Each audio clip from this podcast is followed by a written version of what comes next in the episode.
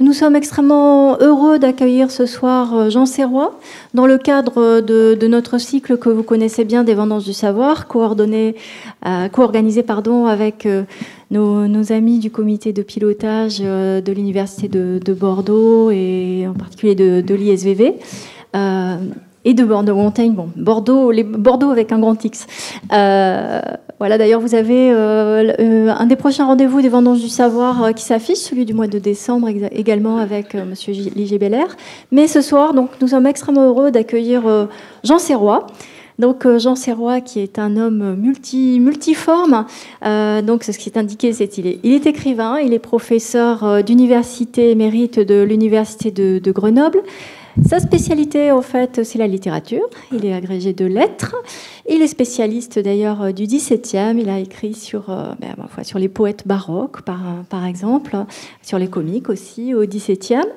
Mais c'est également un grand spécialiste de cinéma, un critique de cinéma qui a publié plusieurs, plusieurs ouvrages, euh, un article sur le cinéma contemporain, 20 euh, ans de cinéma contemporain au tournant du siècle, enfin je garantis pas le titre. Euh, ensuite, il s'est beaucoup intéressé aux thématiques des, écrans, des écrans multiformes, avec à travers des, des ouvrages comme, comme l'écran global. Euh, aussi un autre, un autre ouvrage où il étudie les rapports entre le capitalisme, l'esthétique et euh, toujours ces, ces, écrans multiformes avec, euh, avec un de ses camarades, d'ailleurs Gilles Lipovietsky. Et alors, ce qui nous intéresse particulièrement, c'est que c'est aussi un gastronome, c'est aussi un amateur de vin, également auteur d'un ouvrage sur, sur les côtes du Rhône. Et euh, donc ça n'est pas fini. Euh, ce qu'il a amené principalement ce soir, eh bien, c'est un ouvrage merveilleux sur, euh, sur le vin des peintres. Donc le vin des peintres qu'il va nous, ma foi, nous exposer sur, sur plusieurs siècles. Euh, et pour avoir lu cet ouvrage, je peux vous dire qu'on y retrouve toutes ses facettes, c'est-à-dire qu'il y a son côté gourmand et puis il y a son côté amateur de cinéma euh, ou spécialiste du cinéma, devrais-je dire, puisque en fait, ce qui est extraordinaire avec vous, c'est qu'un tableau, ça n'est pas un tableau. On a l'impression qu'il sort d'un film et, que c'était une photographie. Donc euh, c'est absolument extraordinaire. voilà, mais écoutez, je ne vais pas parler plus longtemps. je vous laisse nous, mais nous faire entrer dans cet univers merveilleux des peintures et de, leur signification. Je vous remercie. Vous auriez pu continuer, c'est très agréable. Oui, alors comme vous venez de le dire, euh, le point de départ, c'est un livre qui est sorti il y a un an, qui s'appelle Le vin des peintres, une histoire hédoniste de l'art euh, du 15e euh, au 21e siècle, qui est paru chez La Martinière. Il devait y avoir une petite séance de signature à la fin, qui n'aura pas lieu pour des raisons pratiques, mais on m'a dit que le livre était en vente à la librairie ici euh, de la Cité du Vin et également dans toutes les bonnes librairies et grandes librairies euh, bordelaises. Donc n'hésitez pas. Je vais vous faire une confidence. C'est un excellent cadeau de Noël, vraiment très très bien. Hein. Donc il faut il faut y aller. Voilà. Alors donc euh, je vais vous parler du, de la représentation du vin dans la peinture. Le vin, ça vient de loin. Hein, ça vient de, euh, ça vient de l'âge de pierre. En fait, probablement, les archéologues nous le disent, ça s'est développé d'abord dans le Caucase, puis en Mésopotamie, et euh, très très vite, euh, les, les, artistes, les dessinateurs ont eu envie de représenter ce qui était un élément important de, de la vie, qui était très rapidement devenu un élément important de la vie. Euh, on a des hiéroglyphes qui datent de 3200 ans avant Jésus-Christ, euh, qui figurent des piquets euh, supportant des, des, pieds de vigne. Et sur les tombeaux, il y a euh, dans les, les, tombeaux égyptiens énormément de fresques dans lesquelles, en particulier, la fameuse tombe aux vignes du, du maire de Thèbes, Sénophère, euh, qui avait été construite sous Aménophis et qui est une chambre euh, entièrement décorée avec euh, des raisins, avec des pampres, des feuilles de vigne. le plafond tout entier de la tombe est une treille garnie de grappes qui montre l'importance que on a accordée très rapidement au vin, y compris dans le passage de, de la vie vers le, le voyage de la mort. Ça veut dire que les civilisations anciennes ont tout de suite donné une sorte de valeur sacrée au vin, pas simplement euh, un élément euh, du terroir, mais aussi un élément de, de l'âme, un élément de, de l'inspiration. Et les civilisations grecques et, romaines ont conservé cette valeur symbolique au vin. Le premier dieu du vin, ça a été Osiris euh, chez les Égyptiens. Et dans la civilisation gréco-latine, deux dieux qui en fait n'en font qu'un, Dionysos chez les Grecs, euh, Bacchus chez les Romains. Le dieu du vin a toujours symbolisé la force vitale. C'est euh, le point de départ. Mais avec un côté ambivalent, on peut dire, cette force vitale, c'est aussi le délire mystique. C'est aussi par le vin la possibilité d'accéder à un autre monde, un monde supérieur.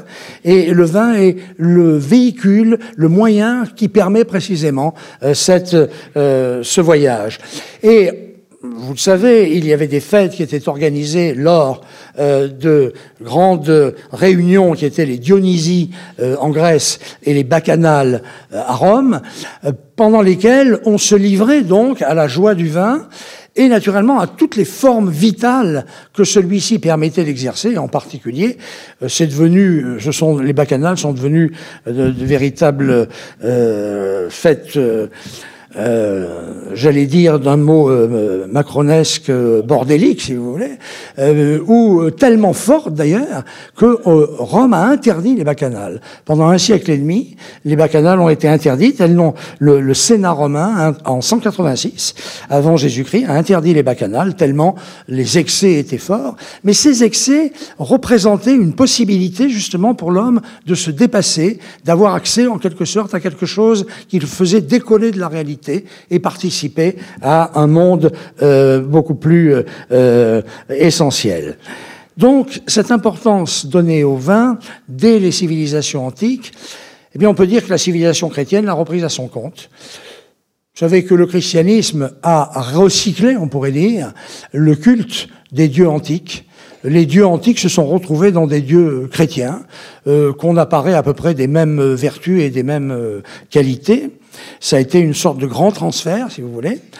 Ce qui fait que lorsque on regarde un petit peu l'iconographie du vin, on s'aperçoit qu'il y a véritablement un versant extrêmement développé, le plus développé peut-être, qui est le versant sacré. Le vin, c'est le vin des dieux. C'est d'abord le vin des dieux, j'allais dire d'abord chronologiquement et d'abord quantitativement. Il y a un rapport à la divinité. Donc je vais commencer par cet aspect-là en montrant un petit peu les grandes thématiques, si vous voulez, euh, qui sont celles des deux grandes mythologies sur lesquelles notre civilisation euh, s'est construite d'une certaine manière et a, construit son imaginaire, la mythologie antique et la mythologie chrétienne, qui se succèdent et d'une certaine manière s'interpénètrent. Alors on va commencer par euh, le... J'espère que ça va bien marcher. Voilà, hein, là ça marche. On commence par le Seigneur et Maître, hein, Bacchus. Euh, c'est Bacchus de Rubens de 1640 du musée de l'Ermitage à Saint-Pétersbourg. Si je vous le montre, c'est que c'est la représentation peut-être la plus euh, archétypale de, euh, de Bacchus. Rubens lui a donné les caractères que l'on prête d'ordinaire à Bacchus. Et d'abord, cette force vitale, elle s'exprime dans une chair abondante. Bacchus, on imagine mal un Bacchus maigre. Euh, il faut que Bacchus soit bien en chair. Et là, on voit le double menton, on voit euh, euh, la poitrine retombante, on voit le ventre à plusieurs plis, on voit ses cuisses énormes, si vous voulez. Cette, cette vitalité charnelle, elle est là, elle fait masse, elle pèse, alors qu'il alors qu'il est assis sur un tonneau, ce qui n'est pas un siège extrêmement stable, si vous voulez. Mais il est tellement lourd que ça ne bouge pas. Hein. Et autour de lui, s'organise le cycle de la vie. Et en particulier, le cycle du vin. On s'aperçoit que le vin... Ah, là, je me suis trompé. Le vin, le vin, on le... Ça devrait marcher. Le vin, on le boit, on le verse. Les gouttes qui débordent, elles ne sont pas perdues pour, tout le monde. Et une fois que l'on l'a, qu'on l'a digéré, on les.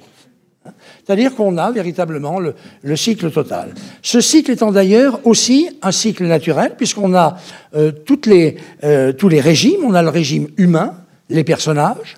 On a le régime animal. Très fréquemment, Bacchus est accompagné d'un fauve, un tigre, qui marque cette force, cette énergie vitale, et le tigre est en train de mâchonner des feuilles de vigne, et on a naturellement la femme. Et on a les âges de la vie. On a le vieillard, on a l'âge adulte, et on a l'enfance. C'est-à-dire qu'on a une sorte de globalité autour du vin. Et au cœur, au cœur même du tableau, au centre du tableau, on a cette zone d'ombre, hein, comme dirait Hugo, qu'il faudrait interpréter. Et pour l'interpréter, on va faire un gros plan sur ce lieu central qui est le lieu de la vie.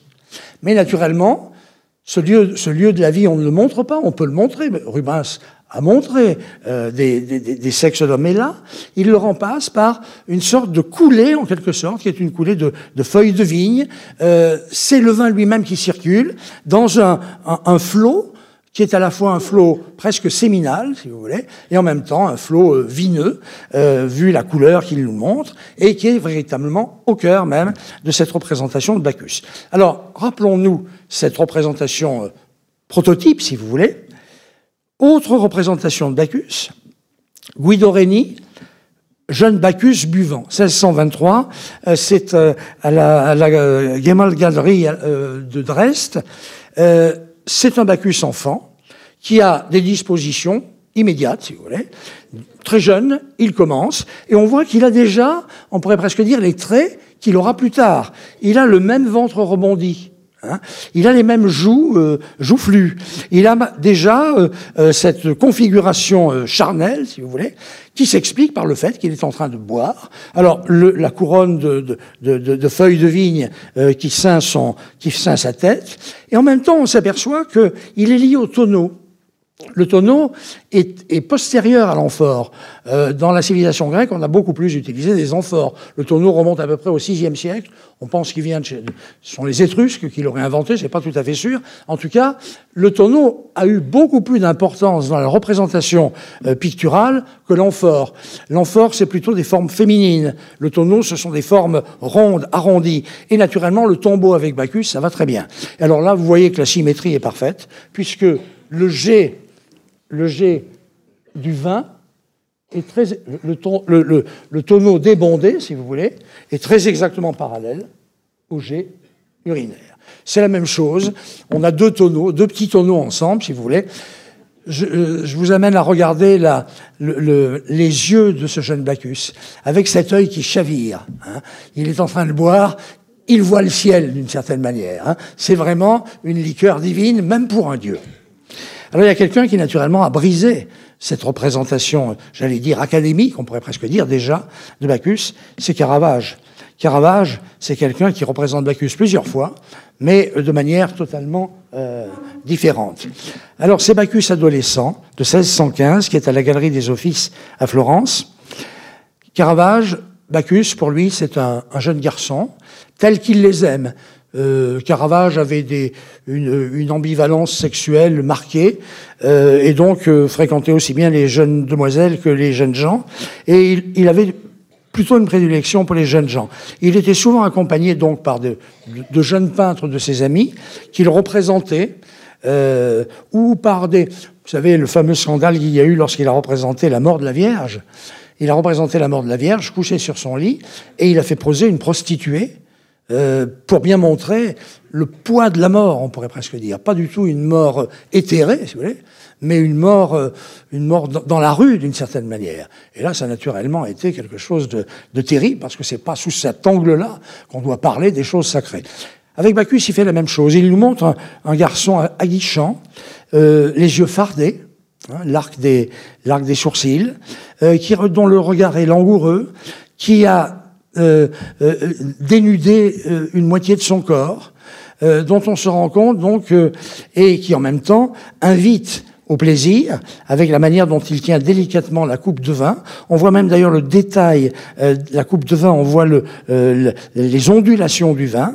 On voit qu'il y a encore du vin d'ailleurs dans la carafe, mais si on y regarde de près, il y a des éléments qui nous montrent que tout ça n'est peut-être pas très très propre, si vous voulez, que là derrière, il y a d'autres choses cachées. Par exemple, regardez ses mains, elles sont sales. Hein. Regardez les fruits, la, belle nature morte, les fruits sont gâtés. C'est-à-dire que la réalité n'est pas, ne correspond pas à une vision idéalisée des choses, mais le Caravage, c'est un réaliste, c'est quelqu'un qui va chercher ces modèles là où ils sont et qui les montre. Il a joui d'une d'une popularité extraordinaire. Le petit peuple se pressait devant l'étoile du Caravage parce qu'elle lui parlait, évidemment. Parce que voir un Bacchus comme ça, c'est beaucoup plus direct que de voir un Bacchus, si vous voulez, euh, euh, transformé euh, par Poussin, qui était très académique, avait fait le voyage à Rome, il a vu l'étoile du Caravage, et il a eu ce jugement terrible. Il est venu pour assassiner la peinture, disait-il. Donc vraiment, là on est dans une révolution picturale, et vous savez, la, la, euh, la postérité du Caravage, pendant des années et des siècles, euh, c'est un peintre qui a disparu et qui est revenu au XXe siècle et qui aujourd'hui est probablement, est probablement un des peintres qui remplissent le plus les, galeries qu'il expose, euh, un des, très grands peintres. Alors Bacchus n'est pas tout seul. Bacchus est accompagné de tout un cortège, je vous en montre quelques-uns, je vais aller plus vite.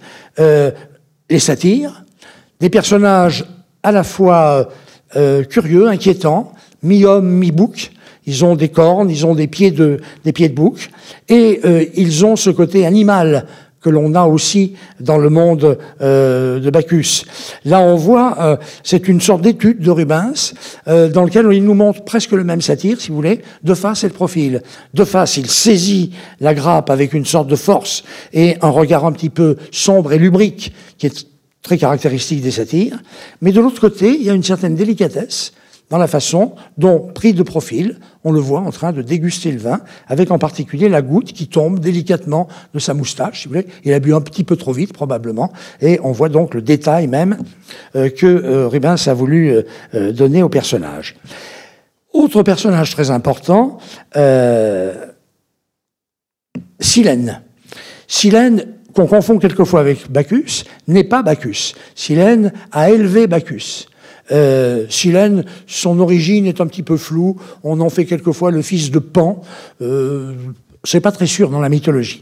Silène a une caractéristique. Euh, il boit beaucoup et donc on le représente pratiquement toujours ivre. Silène, c'est l'abus du vin. Et cela se marque par une, un, un ventre rebondi, plus encore que Bacchus. La plupart du temps, la représentation de Silène nous montre un vin en forme de barrique.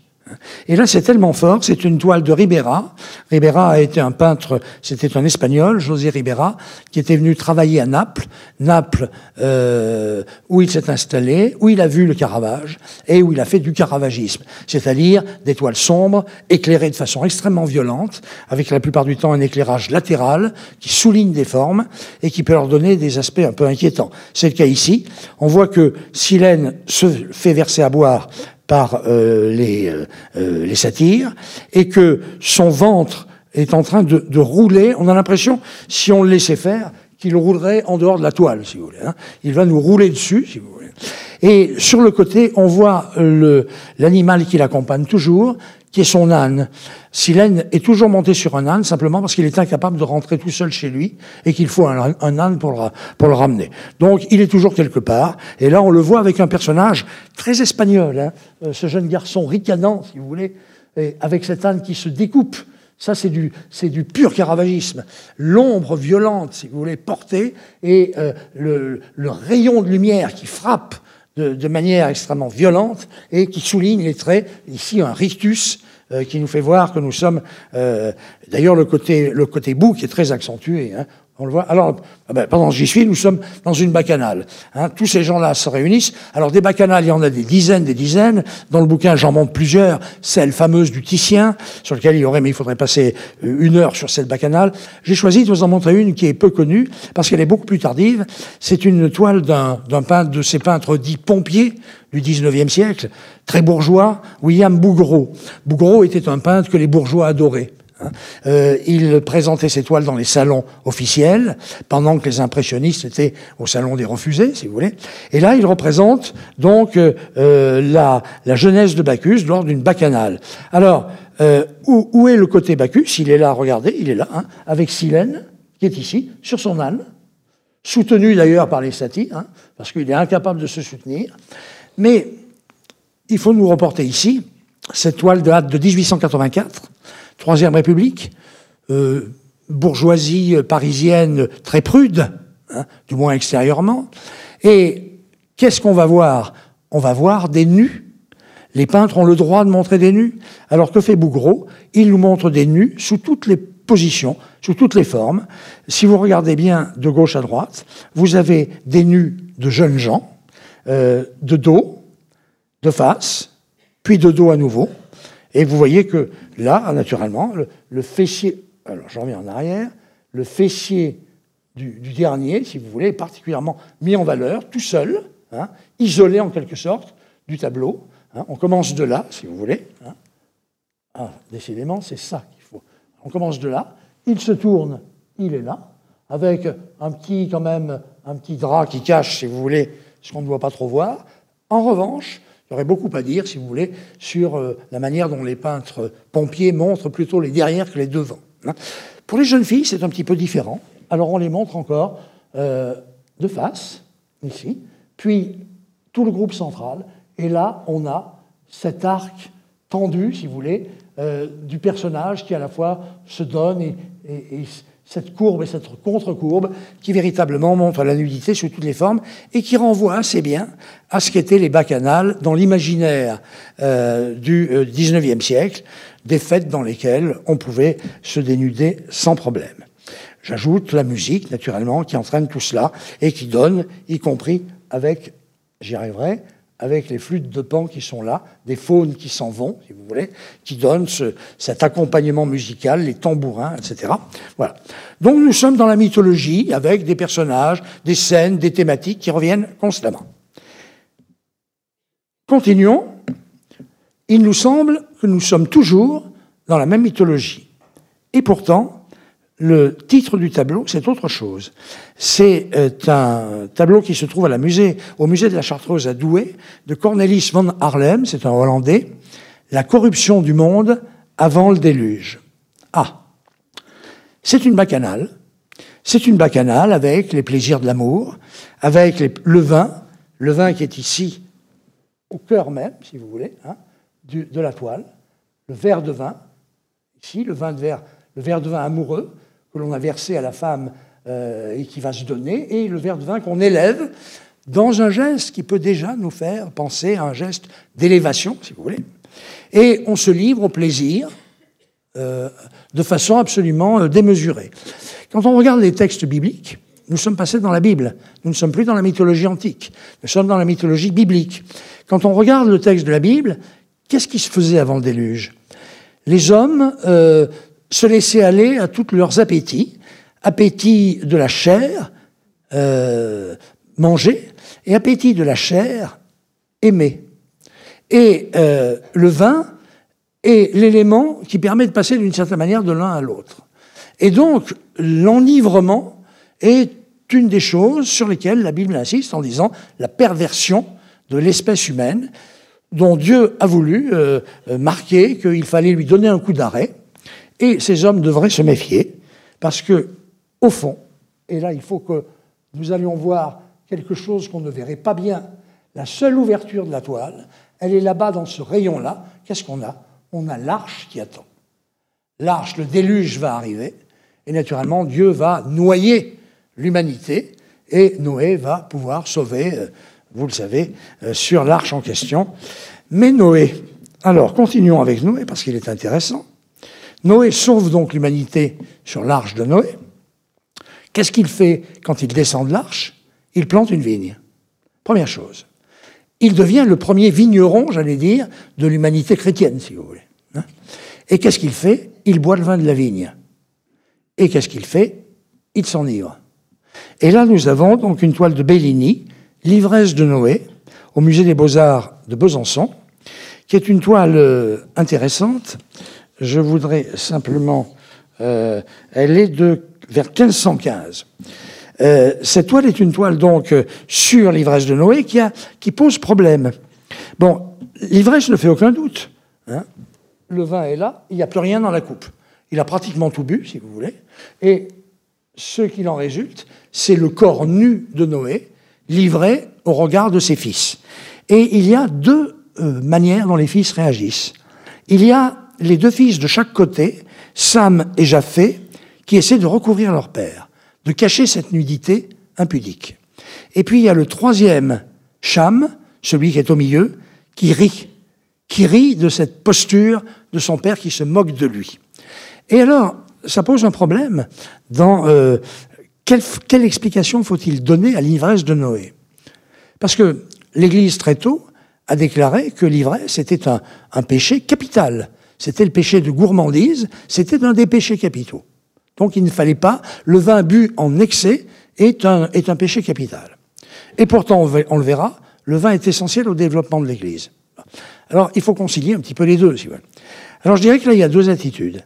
Il y a celui qui comprend rien, c'est Cham. Il voit, il voit son père sous, il se moque de lui. Il rit. Et Dieu va le punir. Noé va faire peser sur la descendance de Cham une malédiction. Tous les enfants de Cham seront maudits. La bonne réaction, ce sont celles des deux autres frères, qui, eux, ont compris que cette nudité voulait dire quelque chose. Dans cette ivresse, Noé s'est dépouillé de tout ce qui faisait l'impureté de son humanité. Il est redevenu, en quelque sorte, l'homme pur d'avant le péché. Et qu'est-ce que cette toile veut dire?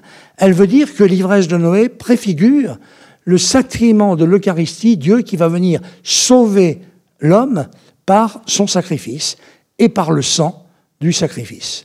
Donc, il va redonner, en quelque sorte, une pureté perdue, la chute, hein, la pureté perdue, originelle, euh, et c'est dans ce sens-là qu'il faut regarder. Les, les, exégèses des textes sacrés sont toujours intéressants parce qu'on arrive toujours à trouver des, des solutions aux problèmes.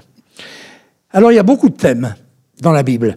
Euh, J'ai noté quelque part, je ne sais plus où c'est, mais je devrais vous le dire, euh, il y a 47, 4, 443 citations du vin dans la Bible. 443. Donc c'est véritablement, si vous voulez, un thème qui revient. Et il y a beaucoup de thèmes qui sont... Alors, je vais vous en montrer un ou deux. Euh, vous lirez le livre, j'espère, et vous en verrez d'autres.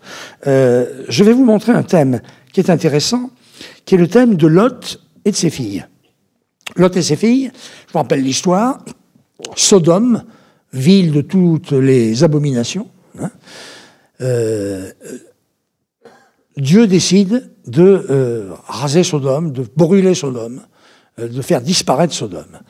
Et euh, comme euh, le neveu euh, d'Abraham, Lot, est un juste, il veut le sauver.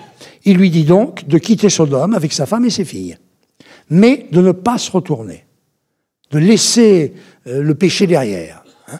Partir. L'autre s'en va avec sa femme et ses filles. Je ne ferai pas une mauvaise plaisanterie sur la curiosité des femmes, mais enfin la Bible nous dit que la seule à se retourner, c'est la femme de Lot. Elle se retourne pour voir ce qui se passe. Dieu la transforme en statue. Donc, euh, terminé pour elle. Et Lot se retrouve tout seul avec ses deux filles. Sodome disparaît, Comment assurer euh, la survie euh, de l'humanité lorsqu'il y a un seul homme avec ses deux filles? Et là, on est confronté à quelque chose qui est essentiel dans toutes les civilisations, qui est le tabou suprême, le tabou de l'inceste. Les deux filles imaginent qu'elles vont enivrer leur père pour pouvoir coucher avec lui et avoir la semence qui permettra donc euh, d'avoir la descendance voulue. Et donc, ce thème de Lot et ses filles, énormément de peintres l'ont traité. J'en montre une dizaine dans le livre, aucun ne lui donne la même signification. Chacun le traite à sa manière. Alors, je vous en montre un ici de Jan Muller, qui est un peintre hollandais, Lot et ses filles, qui est une collection particulière. Là, très visiblement, on peut dire que ce sont les filles qui mènent le jeu du vin. Hein. Et on voit que on a d'un côté celle qui prend la grappe de façon subreptice derrière son dos, et l'autre qui verse le vin tout en faisant un signe à sa sœur pour lui dire, voilà, il est prêt, il est chaud, vas-y. Hein. Et elle est déjà, on pourrait presque dire, en position, si vous voulez, pour accueillir Lot, le père, qui est presque caché. Alors que dans d'autres toiles, c'est le père qui a un regard lubrique sur ses filles, ce qui est très différent.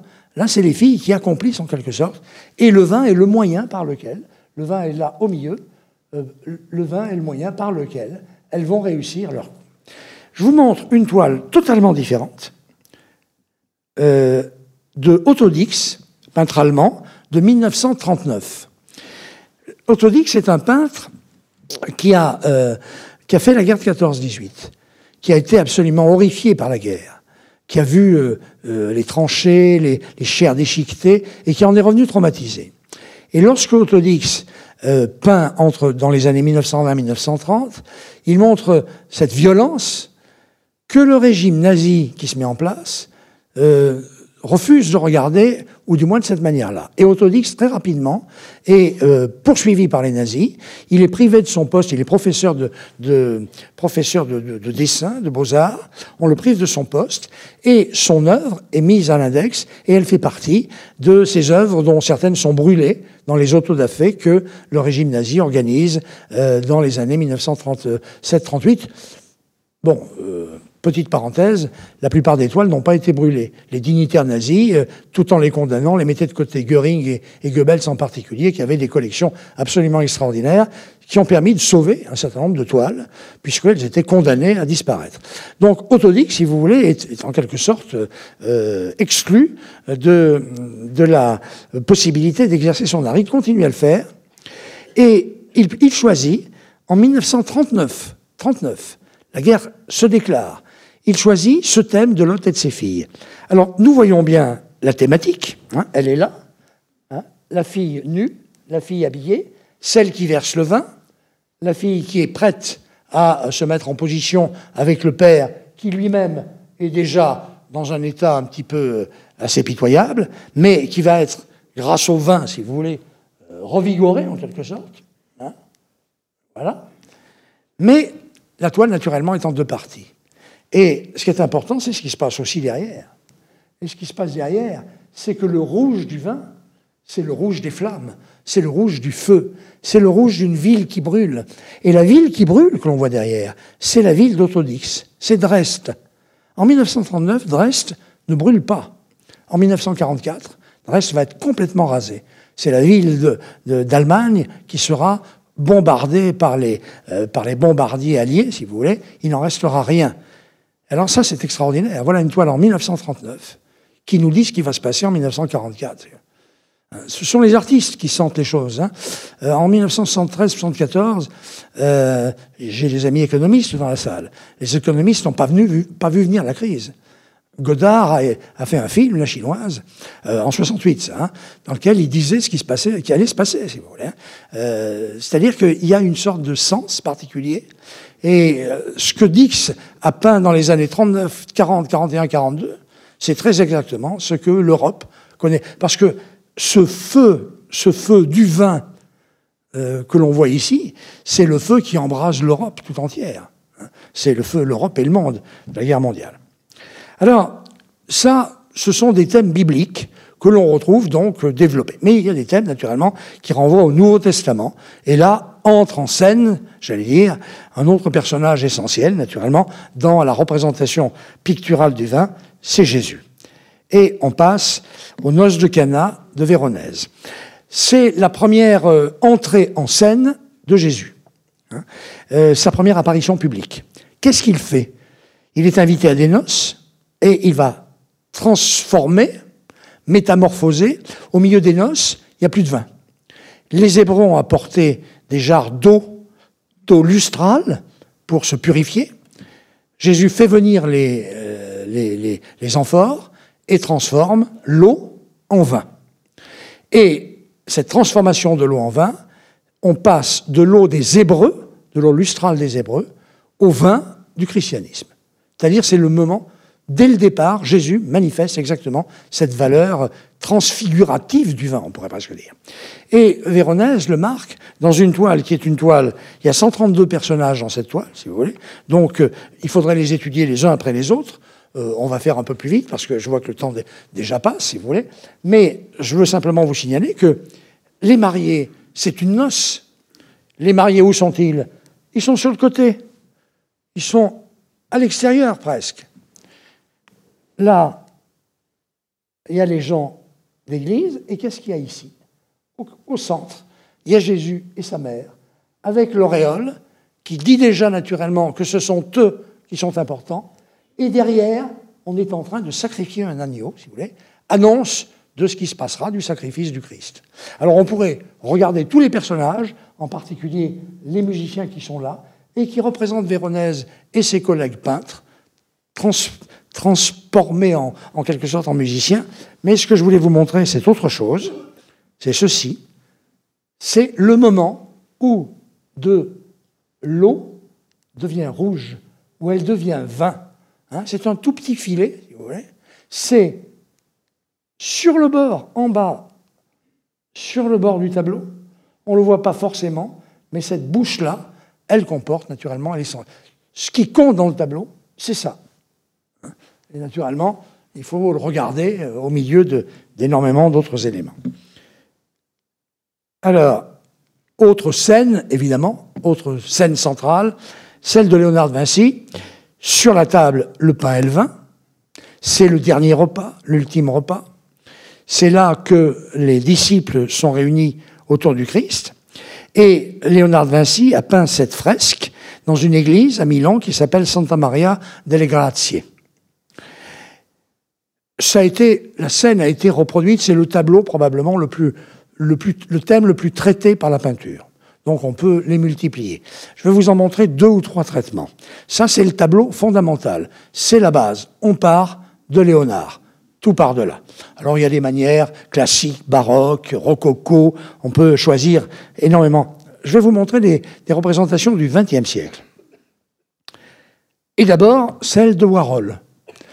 Warhol, c'est celui qui arrive en 86, il fait une exposition dans une galerie qui est juste en face de l'église où il y a la fresque de Léonard. Et il euh, expose 80 scènes c'est-à-dire, il fait 80 tableaux de la scène. Et il bariole, il détourne, il, euh, euh, transfigure la scène de Léonard Vinci de toutes les manières. Il en fait une figure pop. Il en fait une figure de consommation. Comme les boîtes de Campbell. Comme la bouteille de Coca-Cola. On est dans, l'âge de la reproduction mécanique, si vous voulez. Donc, on va prendre le modèle et on va le transfigurer pour le punaiser sur les murs des chambres d'étudiants, pour en faire, si vous voulez, une illustration.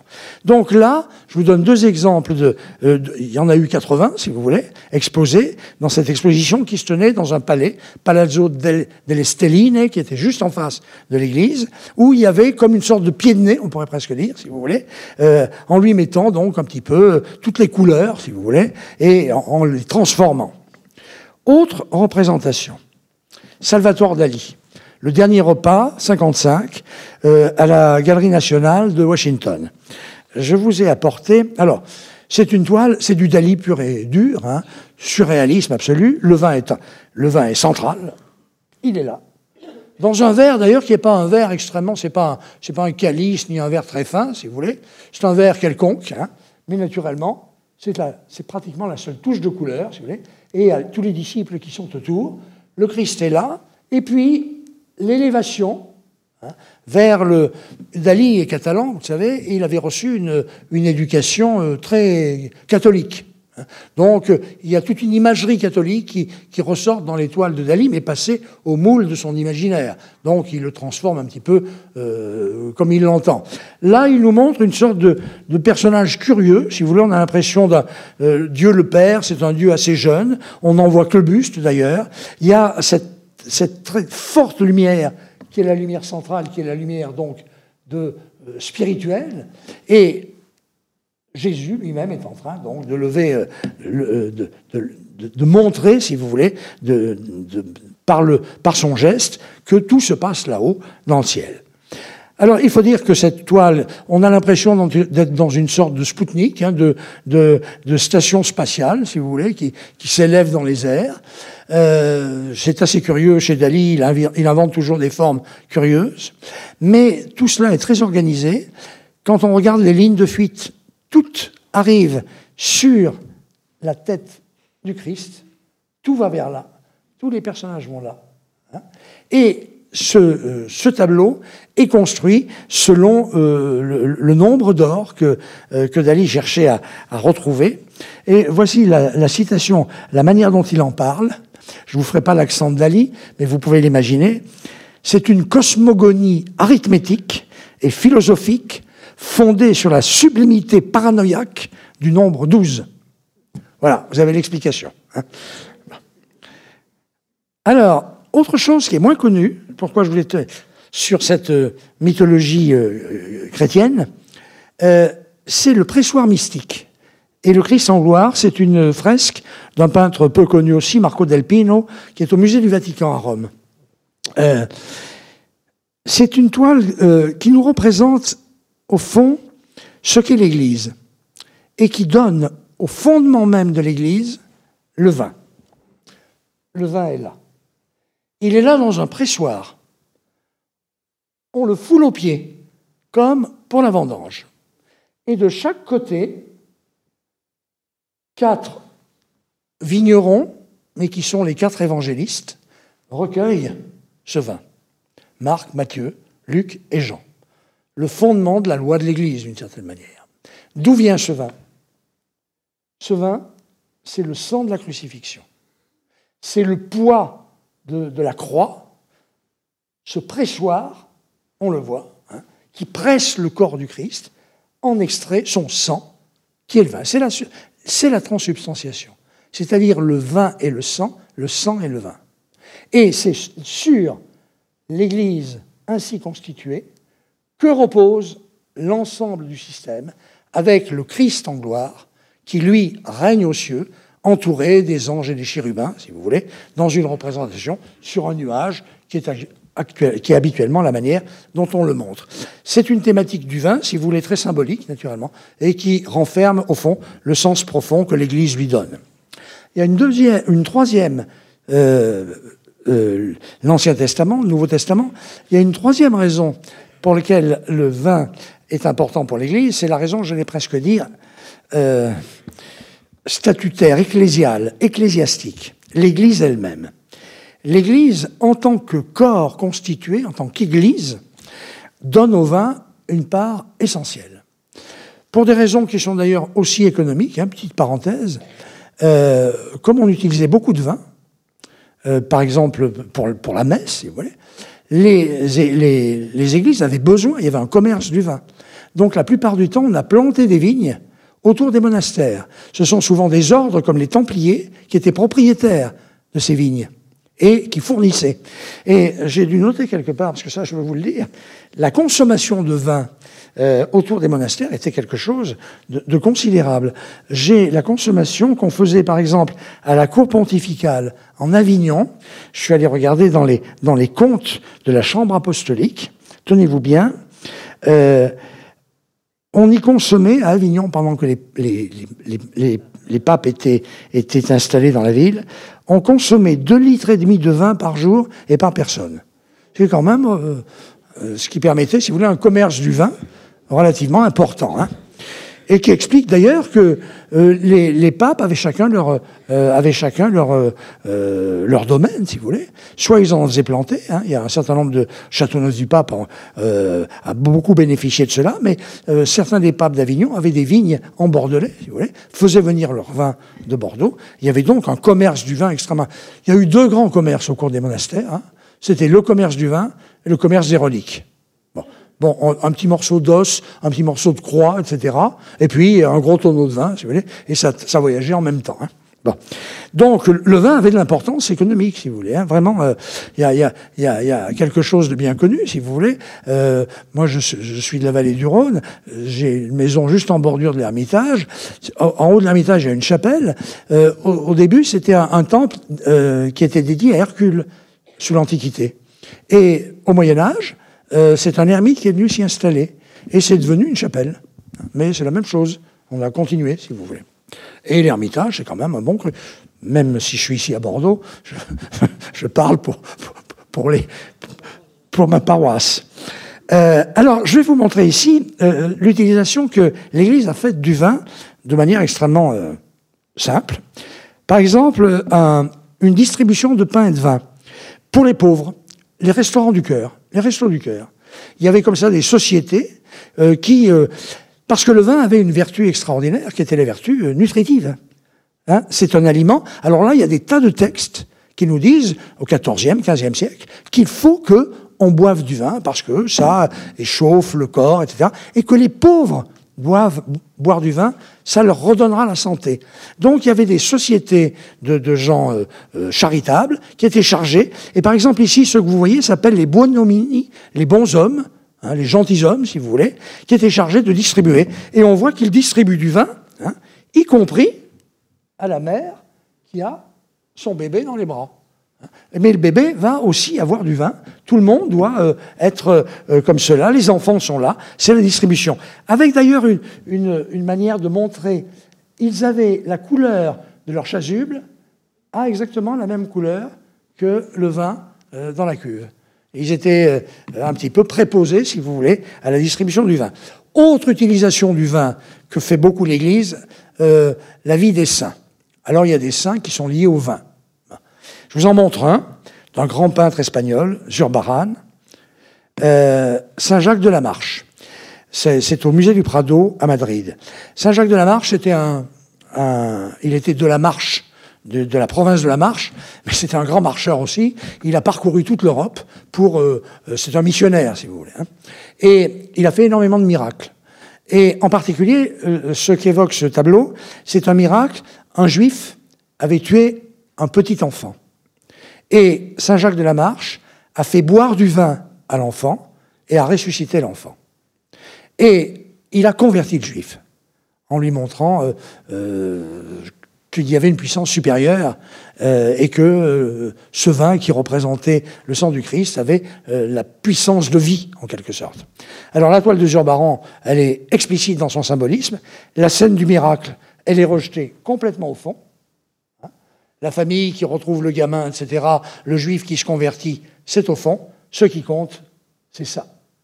Ce qui compte, c'est le verre de vin, c'est le calice, si vous voulez, c'est le sang du Christ. Et pour bien qu'on comprenne, Saint Jacques de la Marche nous montre ce calice. Alors il y a toute une, euh, imagerie, on pourrait dire, du vin liée à certains, à certains saints. Je vous en montre ici simplement un exemple. Mais il y a l'envers, j'allais presque dire, du décor il y a les saints, puis il y a les hommes. Il y a les hommes de Dieu qui ne sont que des hommes, et les moines en particulier. Alors, une des grandes thématiques, c'est que les moines boivent, et surtout boivent trop. Hein. Et donc, les moines sont représentés traditionnellement comme des buveurs de vin euh, un peu intempérants. Là, c'est une toile anonyme euh, attribuée à un peintre italien qui s'appelle Marcello Bacciarelli. Je pense que c'est pas lui. Euh, c'est un peintre qui a, qui a travaillé en Pologne euh, au XVIIIe siècle. Euh, fin 18e, début 19e. Euh, j'ai fait travailler des amis que j'ai dans les universités polonaises, spécialistes de Bacciarelli, ils n'ont pas trouvé ce tableau. Donc je pense que c'est pas de Bacciarelli. De qui est-il J'en sais rien. C'est une collection particulière. Mais je tenais à vous le montrer, ne serait-ce que pour la concomitance qu'il y a entre le nez du, euh, du moine et le verre euh, qu'il est en train de sentir. On peut dire que le nez s'emboîte exactement dans le verre. Il y a une, une concordance euh, des formes euh, qui euh, nous montre à quel point euh, ce moine savoure à l'avance. Et alors, plus explicite encore, mais on comprend pourquoi, une toile anglaise de John Crank, Les Joyeux Moines, 1804, début 19e. on voit alors que les moines sont en bonne compagnie. Il y a, alors, c'est une toile anglicane, hein donc les moines, euh, on peut se moquer d'eux, si vous voulez. Euh, Crank a fait plusieurs toiles sur des moines qu'il montre en général euh, pas dans les meilleures dispositions, jamais à leur avantage. Là, ils sont en galante compagnie. Et je voulais vous montrer deux choses dans cette toile. Il y a les vins dans la panière. Hein. il y a des munitions. On peut y aller.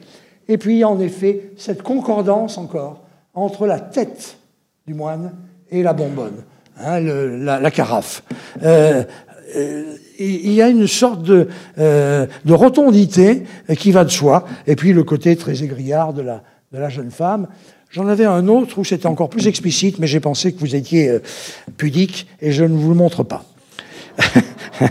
et il est dans le livre. Manière d'attirer. Alors là, je vous montre une toile qui est une toile un peu et qui va nous faire passer du vin des dieux au vin des hommes. C'est une toile de Velázquez, la mulâtre. Il y a deux, il y a deux versions de cette toile. C'est une toile de cuisine. Hein, qui nous montre une cuisine. Euh, je cherche, voilà. Euh, elle est de 1600, 1618-1622, euh, c'est ça. Euh, Velasquez peint une cuisine avec une servante qui est en train de préparer. Il y a, euh, le, pot d'eau et le pot de vin, il y a l'ail, il y a le pilon pour euh, piler l'ail, etc. Il y a la, la, la il y a la casserole, enfin tout y est, il y a le panier. Bon. Et puis on a nettoyé la toile et on a découvert ça. On a découvert ça. La toile a été coupée ici. Qu'est-ce que l'on voit? On voit une selle sainte. On voit une des grandes thématiques du vin euh, dans le Nouveau Testament qui est, alors je ne vous en ai pas montré, mais je vous montre celui-là, les disciples d'Emmaüs. Vous vous rappelez cette fameuse histoire Jésus a été euh, crucifié, il est mort, hein. et puis il y a deux disciples qui cheminent euh, euh, sur une route poussiéreuse, qui vont s'arrêter dans une auberge et qui rencontrent un pèlerin avec eux qui les accompagne. Et ils vont à l'auberge et euh, ils se plaignent de la mort de, de, Jésus, etc. Et ils se sont pas rendus compte que le pèlerin qui était là, c'était Jésus lui-même. Et ils s'en rendent compte dans le repas à l'auberge lorsque Jésus bénit le pain et boit le vin.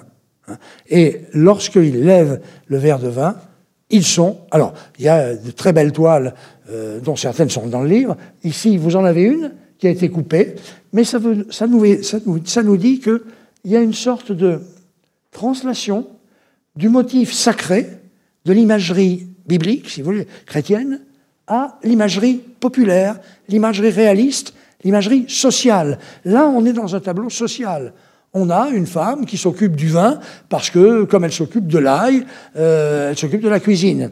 Et ça m'a fait penser à une phrase de Thérèse d'Avila que je vous lis. On trouve Dieu au milieu des marmites. Hein, partout. On trouve Dieu au milieu des marmites. Il suffit de bien chercher. Alors, cherchez bien, il est là.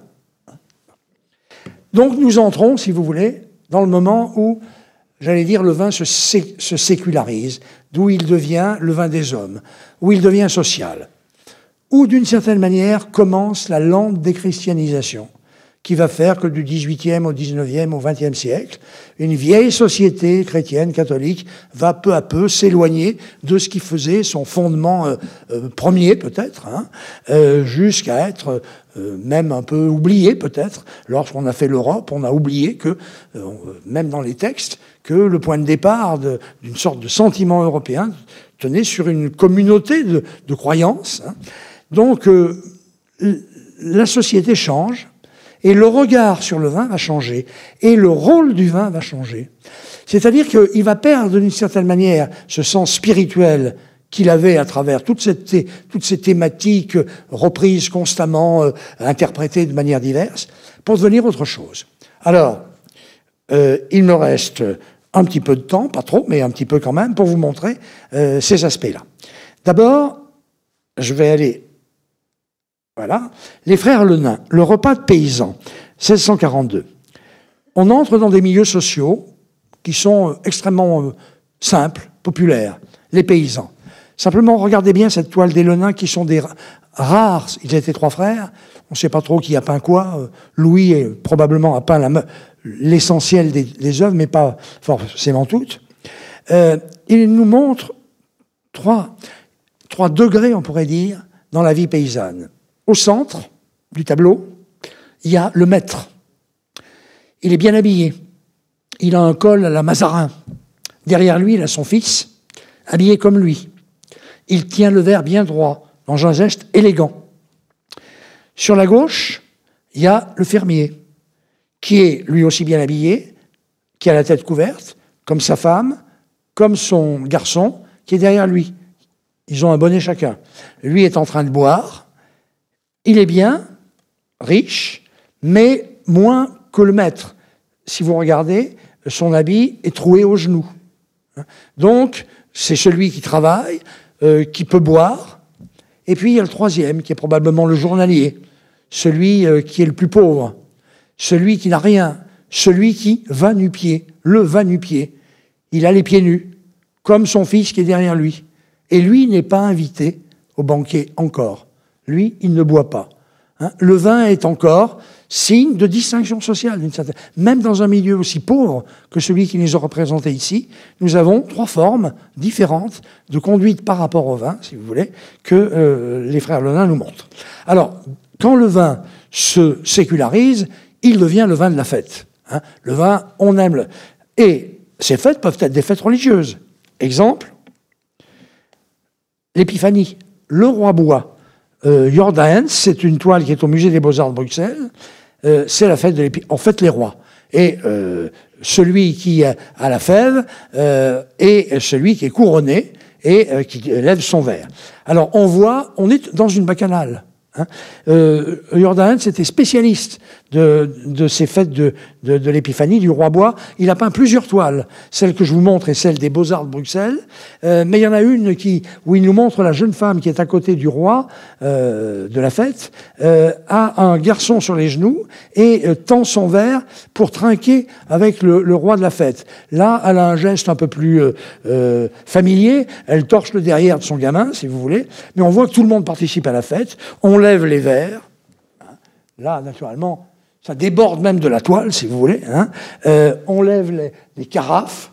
Et puis il y en a un qui est allé chercher euh, la carafe, qui a tellement bu qu'il renverse tout. Il vomit, il vomit d'ailleurs, il nous vomit dessus d'une certaine manière. Hein.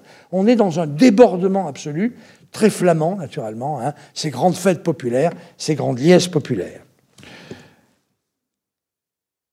Euh, les auberges. Ah, les auberges, c'est un thème formidable, parce qu'elles sont très différentes. Alors voici une auberge caravagesque, noire. Euh, ce sont probablement des, jeunes garçons, des peintres, des musiciens qui sont à Rome dans les années 1630, hein, qui euh, euh, sortent le soir pour rencontrer des demoiselles un peu légères et pour boire. C'est une toile de Manfredi, qui était un disciple du Caravage, encore plus caravagesque que Caravage. Donc lui, il aimait le noir. Hein, avec quelques touches lumineuses faisant sortir du noir, euh, un peu comme Zurbaran. On appelle cela quelquefois des techniques ténébristes. Hein. On peint de noir la toile et par la lumière, on en fait sortir, si vous voulez, les éléments saillants. Donc là, on est dans un repère qui est un repère un petit peu, un bouge pas très bien fréquenté. La preuve, le vin. J'y arrive. Le vin. On verse le vin ici, et juste en dessous, on a la garde de l'épée. C'est dangereux. Ce sont des lieux malfamés. Le Caravage, d'ailleurs, a dû quitter Rome parce qu'il a tué, dans une rencontre de jeu de paume, de tennis, si vous voulez, il a tué son adversaire.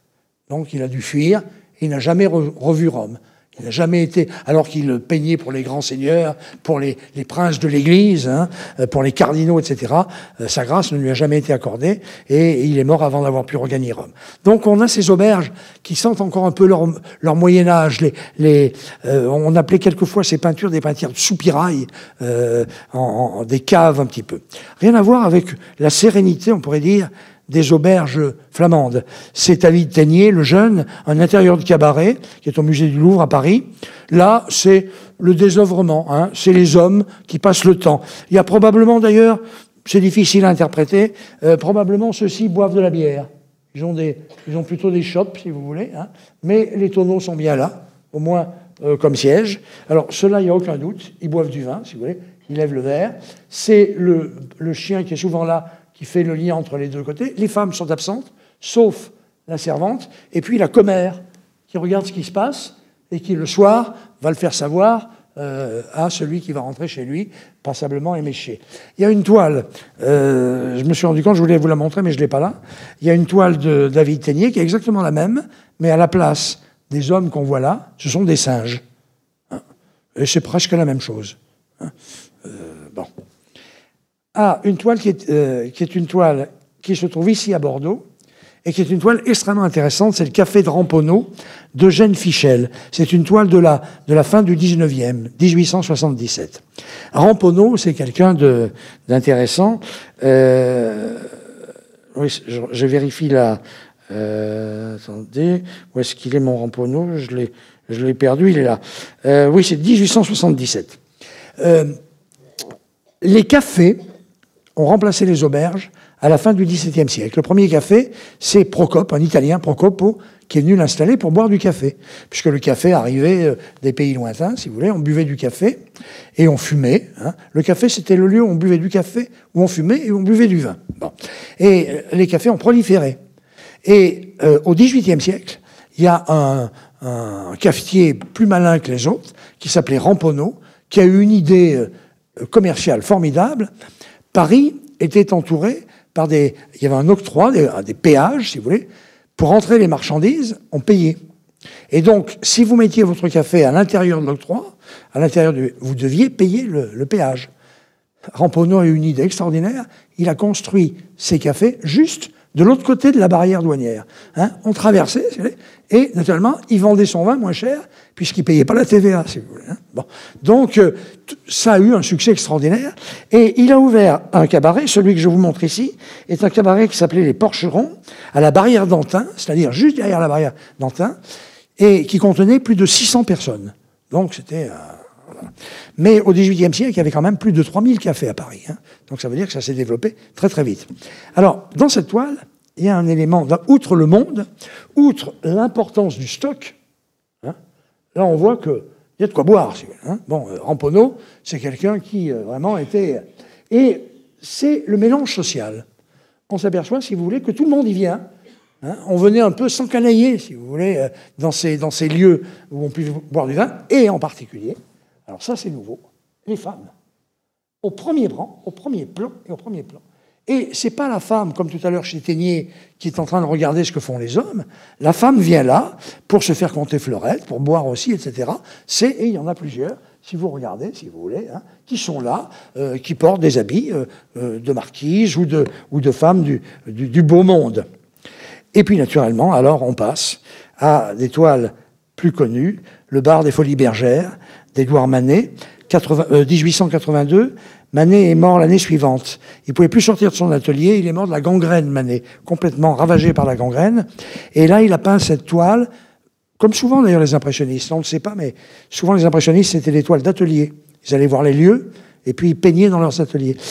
Et là, Manet a peint dans son atelier. Mais il connaissait bien cette fille. C'était la serveuse du, bar des Folies Bergères. Elle s'appelait Suzon. Et donc, euh, il la magnifie d'une certaine manière. Hein. On voit qu'on est dans un cabaret, euh, il y a même derrière, au fond, euh, un, équilibriste. Hein. là, ici, on voit qu'il est en train de faire son numéro, si vous voulez, de trapéziste. On voit juste ses pieds. Et euh, dans un curieux effet, la glace renvoie le dos de Suzon qui, voilà, qui se trouve abordé.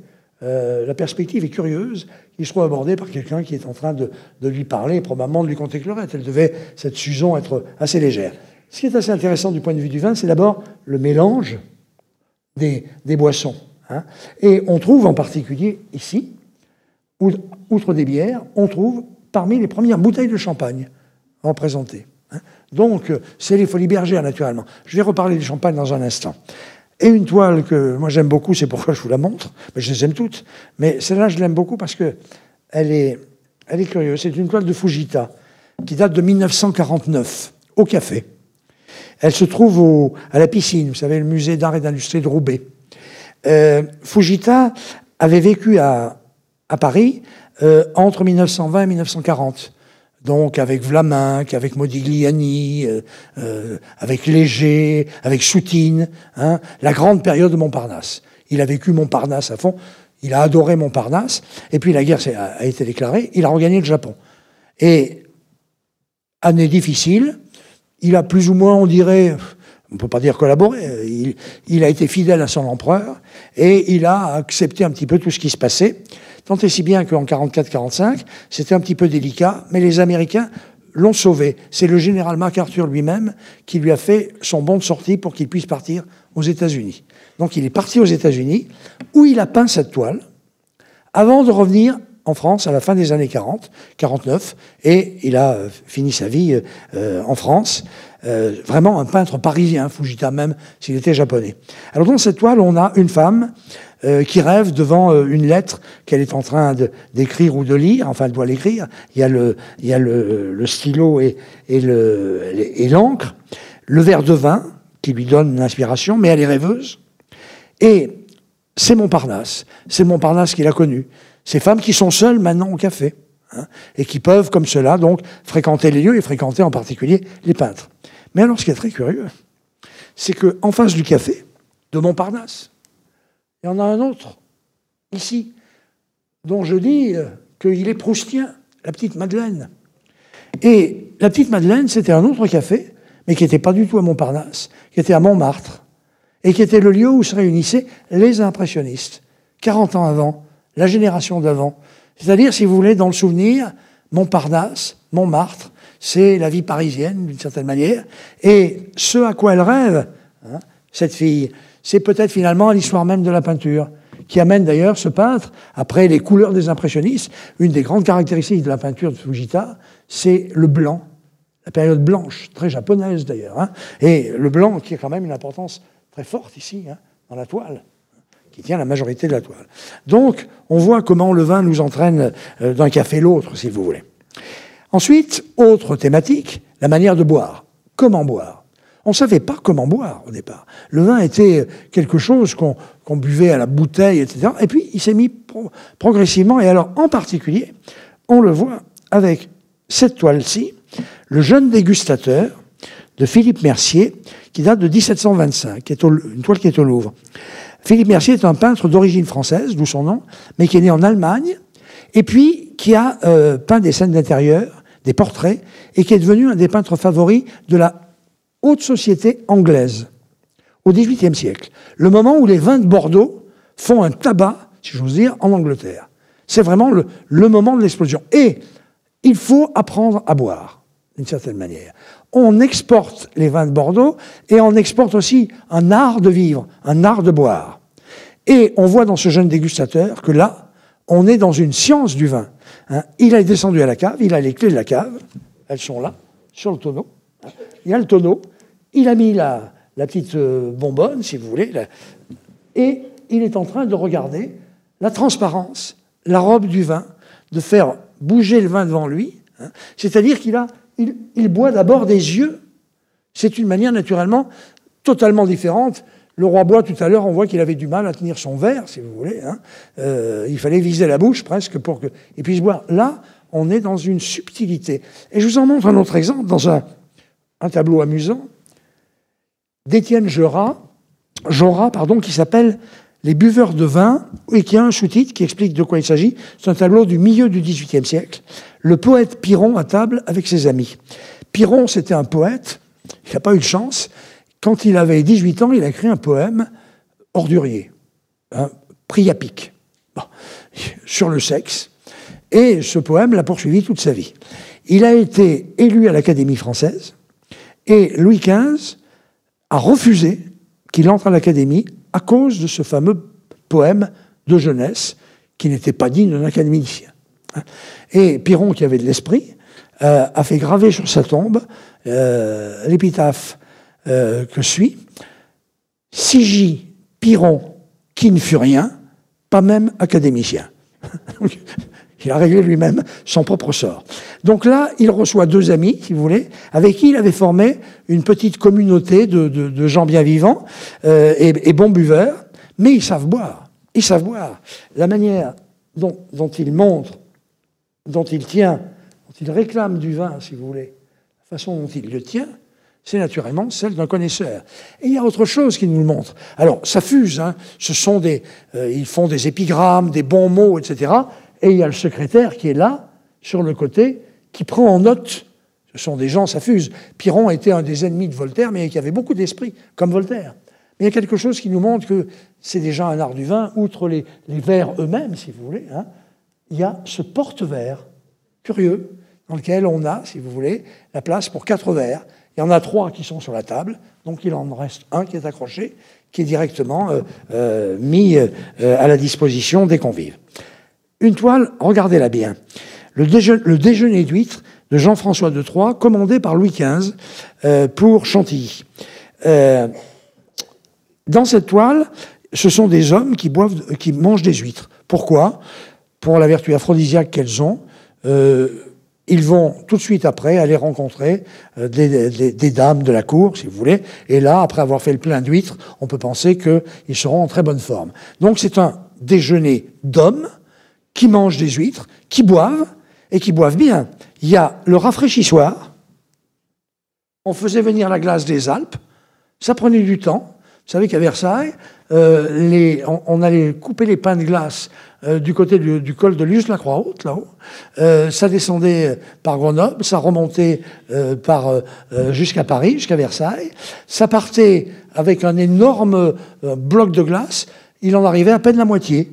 Hein, parce que ça fondait en route, naturellement, mais quand même, on en avait, si vous voulez. Hein. Bon, et donc, la glace, c'était quand même quelque chose qu'il fallait aller chercher, si vous voulez.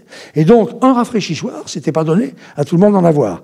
On a même, d'ailleurs, si on regarde bien, on a même, on faisait rafraîchir les, verres dans des porcelaines euh, chinoises. Hein. On mettait le verre, si vous voulez, dans des porcelaines très fines. La table est une table ovale, ronde. Il n'y a pas de hiérarchie. Il n'y a, pas, a pas un bout de table, si vous voulez. On n'est pas dans un dîner officiel, où le roi trône, etc. Et puis il se passe quelque chose. Regardez bien, il se passe quelque chose de, nouveau. Hein. Que fait celui-ci? Que fait celui-ci? Que fait celui-ci? Il regarde en l'air. Alors allons voir ce qu'il regarde. Ben, il regarde le bouchon de champagne qui saute, qui est là. Le bouchon qui saute. Hein. Euh, on s'est mis au champagne dont Pérignon a trouvé la manière, si vous voulez, et c'est le vin de la fête. Et on a toujours du plaisir à avoir, avoir sauté le bouchon. Et ça nous montre, si vous voulez, que même à, Chantilly, hein, à la cour, on prenait ce plaisir à faire sauter les bouchons au, sens propre, si vous voulez. Ce qui explique, si vous voulez, ces personnages qui sont en effet, qui s'amusent de cette, façon de faire. Euh, l'ivresse. Alors là, c'est une toile anonyme donc vraiment très peu connue. Elle est au Musée international de la chaussure à Romans, euh, et qui nous montre un savetier ivrogne et sa famille. L'ivrognerie vue du côté social. Ça, c'est autre chose. Ça n'a plus rien à voir avec les ivrognes comme Noé, etc., si vous voulez, qui voulaient dire quelque chose. Là, l'ivrogne, c'est celui qui s'occupe de boire et qui ne s'occupe pas de sa famille. Alors, on a un exemple ici, avec d'un côté tout ce qui touche au travail, on comprend que le musée de la chaussure ait acheté ce. Euh, on a tous les instruments pour faire la chaussure. Hein. Et le savetier, donc, mais le savetier ne tient pas ses instruments. Qu'est-ce qu'il tient? La flasque de vin, si vous voulez. Et il y a sa femme et sa belle-mère qui viennent de lui dire Occupe-toi donc de ton fils. Très curieusement, vous voyez que le gamin, il est langé à peu près de la même manière que la bouteille. Hein. Et c'est la bouteille quand même qui a qui est favorite. Hein. Il a choisi son camp, si vous voulez. Et comme il n'est pas très clair, le chat qui a vu qu'il y avait un petit moment en profite pour voler le morceau de fromage. Donc euh, l'intempérance, là maintenant, prend une vertu sociale. Et ça va nous amener à l'assommoir, si vous voulez, euh, de Zola. Ou alors ça nous amène à Toulouse-Lautrec, le buveur, le père Mathias. Une des toutes premières toiles de Toulouse-Lautrec, quand il arrive à Paris, il a 18 ans. Première chose qu'il voit, un vieux comme ça qui est en train de boire, et toile quand même magnifiquement composée, avec un premier plan, hein, qui est ce, ce verre de vin dont l'ombre est démesurée. C'est le vin qui est vraiment l'élément qui donne. Et à quoi pense-t-il hein? Les yeux de ce père Mathias, si vous voulez, c'est une interrogation. Toulouse-Lautrec avait un art de, saisir euh, des attitudes, y compris les regards. Et puis alors, il y en a d'autres, on voit très bien à quoi il pense, si vous voulez. Par exemple, euh, sur le zinc de Vlaminck. Hein. Là, elle, on voit ce qu'elle fait, hein. il n'y a pas de problème, il y a le réverbère. Donc, c'est une fille de la rue, si vous voulez. Et ce qui est assez prodigieux aussi, c'est le rouge ici. Hein. C'est le fauvisme, donc c'est les couleurs qui frappent. Et le vin rouge, naturellement, pour un fauve, c'est extraordinaire. Alors vous voyez d'ailleurs la dimension du verre. Hein. Hein, ça, c'est plus qu'un verre, si vous voulez. Mais euh, le, vert, le, rouge du vin rouge, c'est le rouge aussi de la fleur et de la poitrine. Et puis c'est le rouge à la fois de la, ici de la, coiffure. Euh, d'ailleurs, une coiffure curieuse qui en équilibre de chaque côté. Et puis alors le mégot qui lui penche de la lèvre très très rouge, et qui d'ailleurs reprend un thème qu'on avait vu chez Tavi, chez Ténier tout à l'heure, le vin est souvent mêlé au tabac. C'est une, manière de, le traiter. Ça peut être beaucoup plus sec, beaucoup plus dur. Et là, une toile de Bernard Buffet, La femme au verre de vin, hein, qui date de 1955, collection particulière, euh, dans laquelle on voit l'allongement des formes. Buffet est un peintre maniériste sur ce plan-là, qui a pris son inspiration chez, les grands peintres maniéristes. Berger, euh, Pierre Berger, qui était son mentor et, son amant pendant longtemps, avait bien senti cet aspect-là. Et il a fait une exposition il y a deux ou trois ans pour réhabiliter Buffet, qui a eu une, euh, aura extraordinaire et puis qui est passé de mode. Mais Buffet avait cette manière d'allonger les formes qui peut donner lieu à, des, à, des, à un imaginaire particulier. Par exemple, regardez simplement euh, les doigts, ces doigts démesurés qui deviennent presque des, doigts crochus. Hein. On a l'impression, si vous voulez, d'une sécheresse, d'une rigueur, et même la bouteille elle-même est très allongée, le fût de la bouteille et le fût du verre. Et puis il y a naturellement, alors thème, mais là je vais aller vite, l'amour, le vin et l'amour. Je commence par Rembrandt et Saskia au verre de vin. Rembrandt a épousé Saskia, c'est la femme de sa vie. Il a eu quatre enfants, trois sont morts, un seul a survécu, et Saskia est morte. Alors il a eu d'autres femmes, Rembrandt. Mais celle qui a compté, c'est Saskia. Et là, il la montre. On a dit quelquefois que c'est le, un, thème d'ailleurs dont j'aurais pu parler, dont je parle dans le livre, qui est le fils prodigue, vous savez, celui qui avait fui la maison, qui était allé vivre sa vie, etc. Et on dit que c'est quelquefois le fils prodigue euh, pendant qu'il est parti chez lui. Non, c'est euh, Rembrandt avait peint son autoportrait avec sur ses genoux la femme qu'il aime, et puis ce verre démesuré, phallique, véritablement, entre eux, voilà, euh, plaisir de la chair, cette femme qu'il aimait par-dessus tout, et qu'il magnifie par le vin. Alors là, une toile, je vais être un peu impudique, mais excusez-moi, l'alliance de l'amour et du vin. C'est une toile du XVIIIe siècle de Jean-Marc Natier, qui est à la Pinacothèque de Munich. Euh, c'est euh, Bacchus et Vénus, tous les deux enfants de Jupiter, ils sont frères et sœurs. Bacchus et Vénus sont frères et sœurs. Le vin et l'amour sont frères et sœurs. Ça va ensemble, si vous voulez. Hein. bon. Donc, c'est une scène libertine. C'est un jeune garçon qui fait boire sa maîtresse et euh, la scène de beuverie va les amener donc vers la scène de coucherie. Et ce qui nous montre déjà, c'est qu'elle est bien dénudée, si vous voulez. Elle est déjà prête, naturellement. Et regardez le jeu des mains. D'un côté, il y a l'alliance des mains. Ils sont donc l'un avec l'autre. Et de l'autre côté, les mains sont liées au vin. Il y a les vins de l'amour et les mains du vin. Et alors, je fais un gros plan sur les mains du vin. Regardez le goulot de la carafe et le verre. Ils s'emboîtent très exactement. Pas besoin de se demander ce que ça veut dire. Il y a un emboîtement, si vous voulez, sexuel, évident. Le vin a euh, une. La représentation, c'est le vin et l'amour. C'est le titre d'ailleurs de la toile. Il faut la regarder pour ce qu'elle nous dit, hein, et ne pas se voiler la face. Natier nous l'a montré. C'est une toile libertine donc euh, qui dit avec les mots du libertinage. Ça peut être plus poétique, mais ça dit à peu près la même chose, avec cette toile de Chagall, le double portrait au verre de vin, là aussi un amour extraordinaire. Euh, Chagall euh, s'est marié en 1915 avec Bella. Il est revenu, il était à Paris, il est revenu en 1915 en, en Russie à Vitebsk, qui était sa ville natale. Il a épousé la fille d'un riche euh, notable de la ville, et c'est vraiment la femme de sa vie. Elle est morte en 44, Bella, euh, et dans un mariage juif, en général, dans un mariage juif, on porte les mariés en l'air, on les, on, les, on les porte sur les épaules. Et donc, il représente sa femme qui le porte sur ses épaules. Et c'est un jeu de couleurs. Il y a deux couleurs en quelque sorte. Il y a la couleur blanche de la robe de la mariée, et puis il y a la couleur rouge du vin qui se décline dans la, euh, la veste du marié et dans le, euh, le couleur lit de vin violet euh, de l'angelot qui les bénit et de, des bas coquins, on pourrait presque dire, de la mariée, hein, qui montre aussi. Et cette sensualité, avec d'un côté Vitersk, la ville natale, et de l'autre côté Paris, là d'où il vient.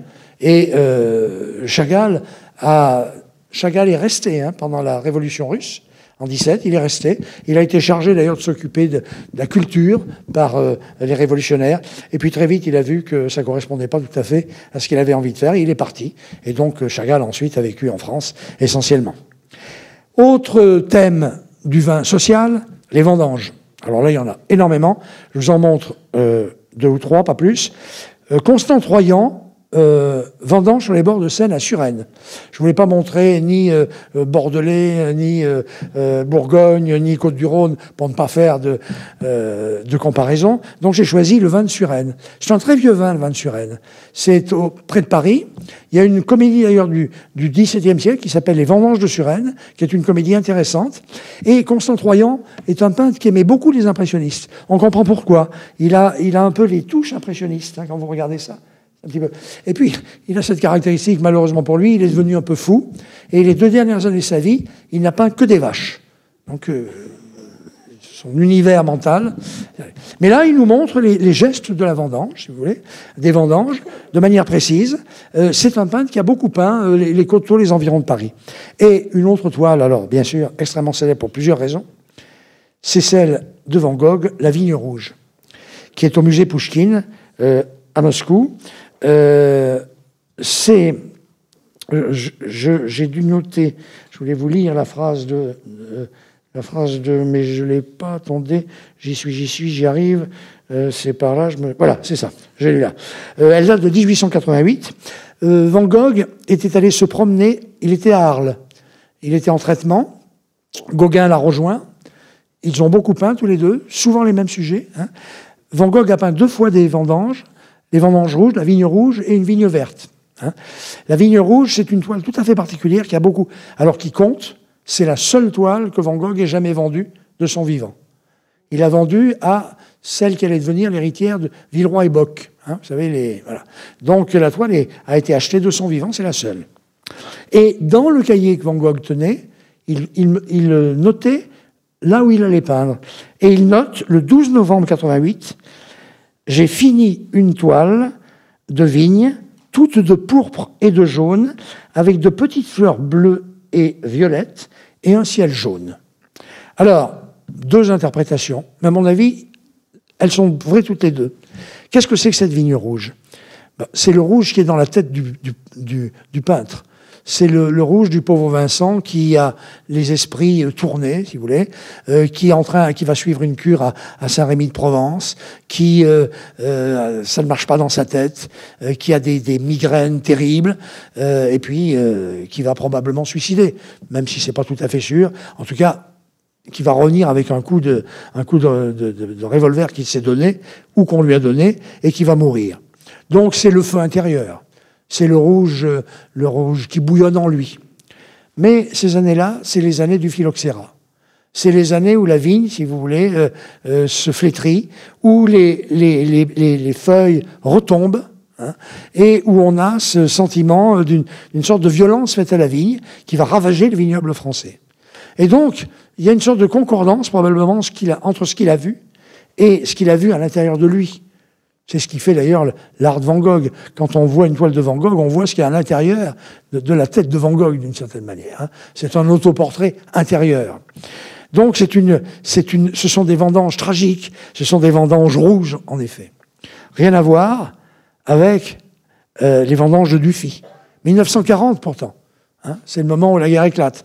Mais Dufy, c'est tout à fait différent de Van Gogh. C'est la légèreté. Dufy, il aime les décors. Il aime les choses légères. Alors, on est en 1940. Lui, il peint, il est à Nice, là-bas.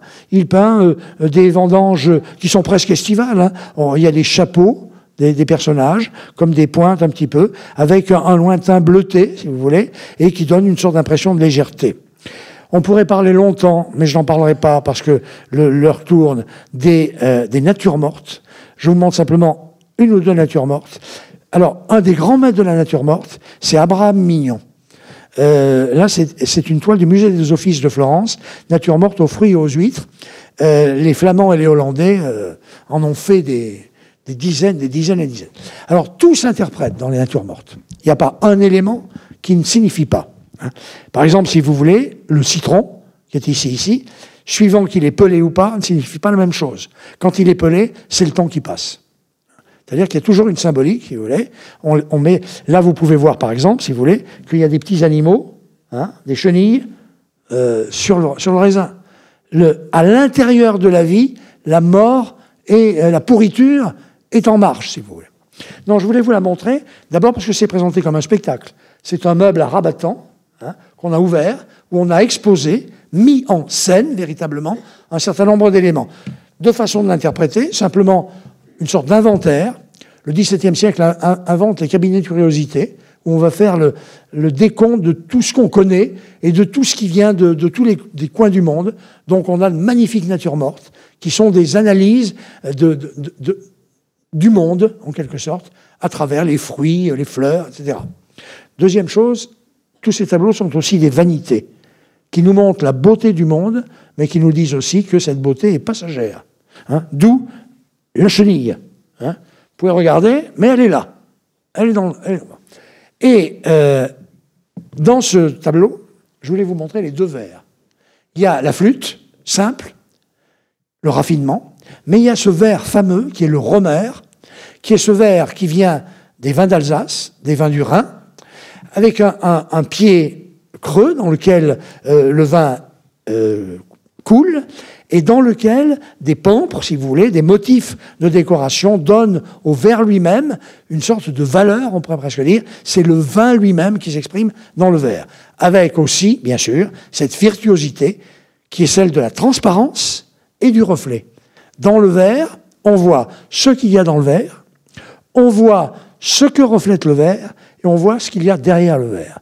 Donc là, ils ont fait les uns et les autres assaut de virtuosité incroyable. Je passe très vite sur la nature morte aux fruits d'Henri Fantin-Latour, même si c'est celle du musée de Grenoble.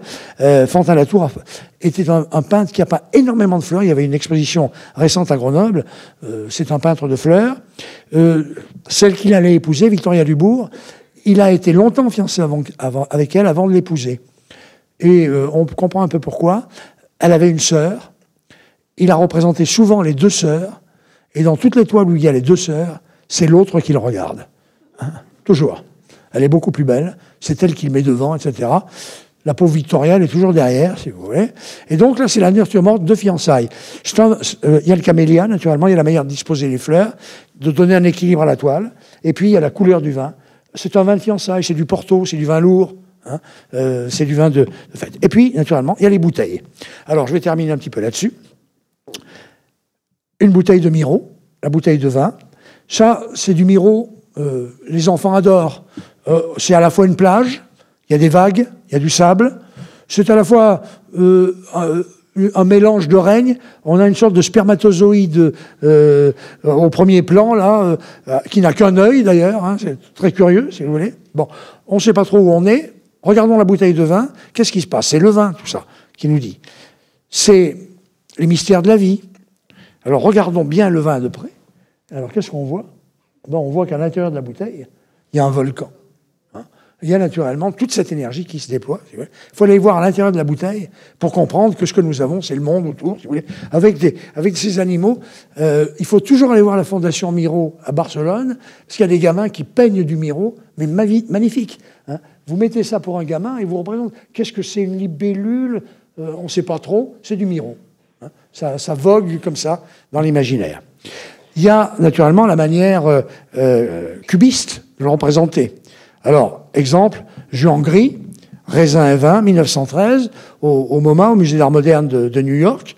Là, c'est la période dite du, cubisme syncrétique. Il faut, c'est le puzzle. Il faut refaire les, il faut remettre euh, tout en ordre. Si vous voulez, qu'est-ce qu'on voit? On voit une bouteille, probablement de Bordeaux, hein, qui trône là-haut en haut, si vous voulez, sur un paysage méditerranéen. Euh, Juan Gris avait euh, été allé à, Serré et a vécu. On est dans une sorte de, de il y a d'ailleurs le bleu est, assez fréquent. hein, ici, sur la lame du couteau, les damiers euh, comme un peu un sol méditerranéen. On met tout ça un petit peu de, travers et ça donne ces toiles qu'on peut lire dans tous les sens, jusqu'à y compris dans les collages. C'est une période où Picasso pratique le collage et un des collages intéressants de Picasso, euh, c'est le collage Verre, bouteille de vin, paquet de tabac, journal de 1914, qui est au musée Picasso à Paris, où la bouteille de vin est, découpée avec le paquet de tabac, avec le journal, avec le verre sur le côté, euh, punaisé, collé euh, sur un papier, et où ça donne donc un emboîtement de forme. C'est une recomposition purement mentale. La musique devient abstraite au sens mental du terme. Puis ça peut aller très loin ça peut aller jusqu'à des obsessions. Et alors cette toile, naturellement, euh, j'allais presque dire tragique, qui est une des toutes dernières toiles de Nicolas de Stahl, Bouteille rouge, 1955, une des toiles du dernier mois de Nicolas de Stahl, avant qu'il se jette par la fenêtre hein, et qu'il se suicide. Euh, il peint 350 toiles dans, le, dans le, la dernière, le dernier mois de sa, de sa vie. C'est frénétique, si vous voulez. Et quand il peint des bouteilles, c'est plus du vin rouge. C'est les bouteilles qui sont rouges. C'est le monde qui est rouge. Hein, C'est-à-dire que le, sang, le feu, euh, tout ce qui est là, euh, tout ce qui explose en lui est là dans cette toile. Il y a la manière plus surréaliste de le représenter, un, brin, euh, j'allais dire un petit peu ironique. Magritte, on peint les bouteilles elles-mêmes. Hein. 1959, c'est au musée Magritte à Bruxelles. Alors, on peut s'évader. Il y a un vin nuage, il y a un vin feu et lune, et puis il y a un vin femme, bien sûr. Et il y en a plusieurs comme ça. Magritte aimait beaucoup mettre les femmes en bouteille. Et puis il y a le vin de la publicité. Du beau, du bon, du bonnet. Célèbre, hein, Cassandre, affiche qu'il a de 1932, où on peut lire donc de gauche à droite hein, le, personnage qui se remplit de vin à mesure qu'il verse, si vous voulez. Il y a, le verre est plein, il boit le verre, il remplit à nouveau, et naturellement, euh, c'est lorsqu'il est plein que le verre euh, qui se remplit à nouveau, donne la clé du bonnet, vin tonique au quinquina. Aujourd'hui, est-ce que le vin est toujours un sujet? Je termine par trois ou quatre euh, vues. Une dont j'ai pris la photo il y a une quinzaine de jours à Aix-en-Provence, à la fondation, euh, à Avignon, pardon, à la fondation Ambert. C'est Combas, Bacchanal avec Gros Bacchus, 1985. Et je vous lis, parce que c'est ça qu'il faut lire, il y a le cartel qui accompagne, rédigé par Combas lui-même. Bacchanal, avec gros Bacchus, en forme de publicité pour le muscat de Rivesaltes et les vignes qui sillonnent les routes du sud de la France et qui enjolivent le paysage sec, chaud et vigneronneux. Sur la peinture, la fête bat son plein et le gros Bacchus se repose en buvant une tiare de vin rosé pendant que les convives dansent la sardane et se chatouillent la peau. Il y a même un type qui ne peut plus se lever, mais qui en demande encore. Alors un pâtre lui verse le vin qui coule de l'amphore à sa bouche en dégoulinant de partout. On reprend, mais à la manière de Combas. Euh, Lambert a une collection de Combas incroyable. Il a exposé récemment des, des de la, Fondation Lambert. Il y en avait 350. Hein. Et alors là, en effet, on est dans un univers, si vous voulez, qui, euh, déborde, qui regorge, euh, qui est cet univers de Combas. Un exemple très différent, les étiquettes de Mouton Rothschild.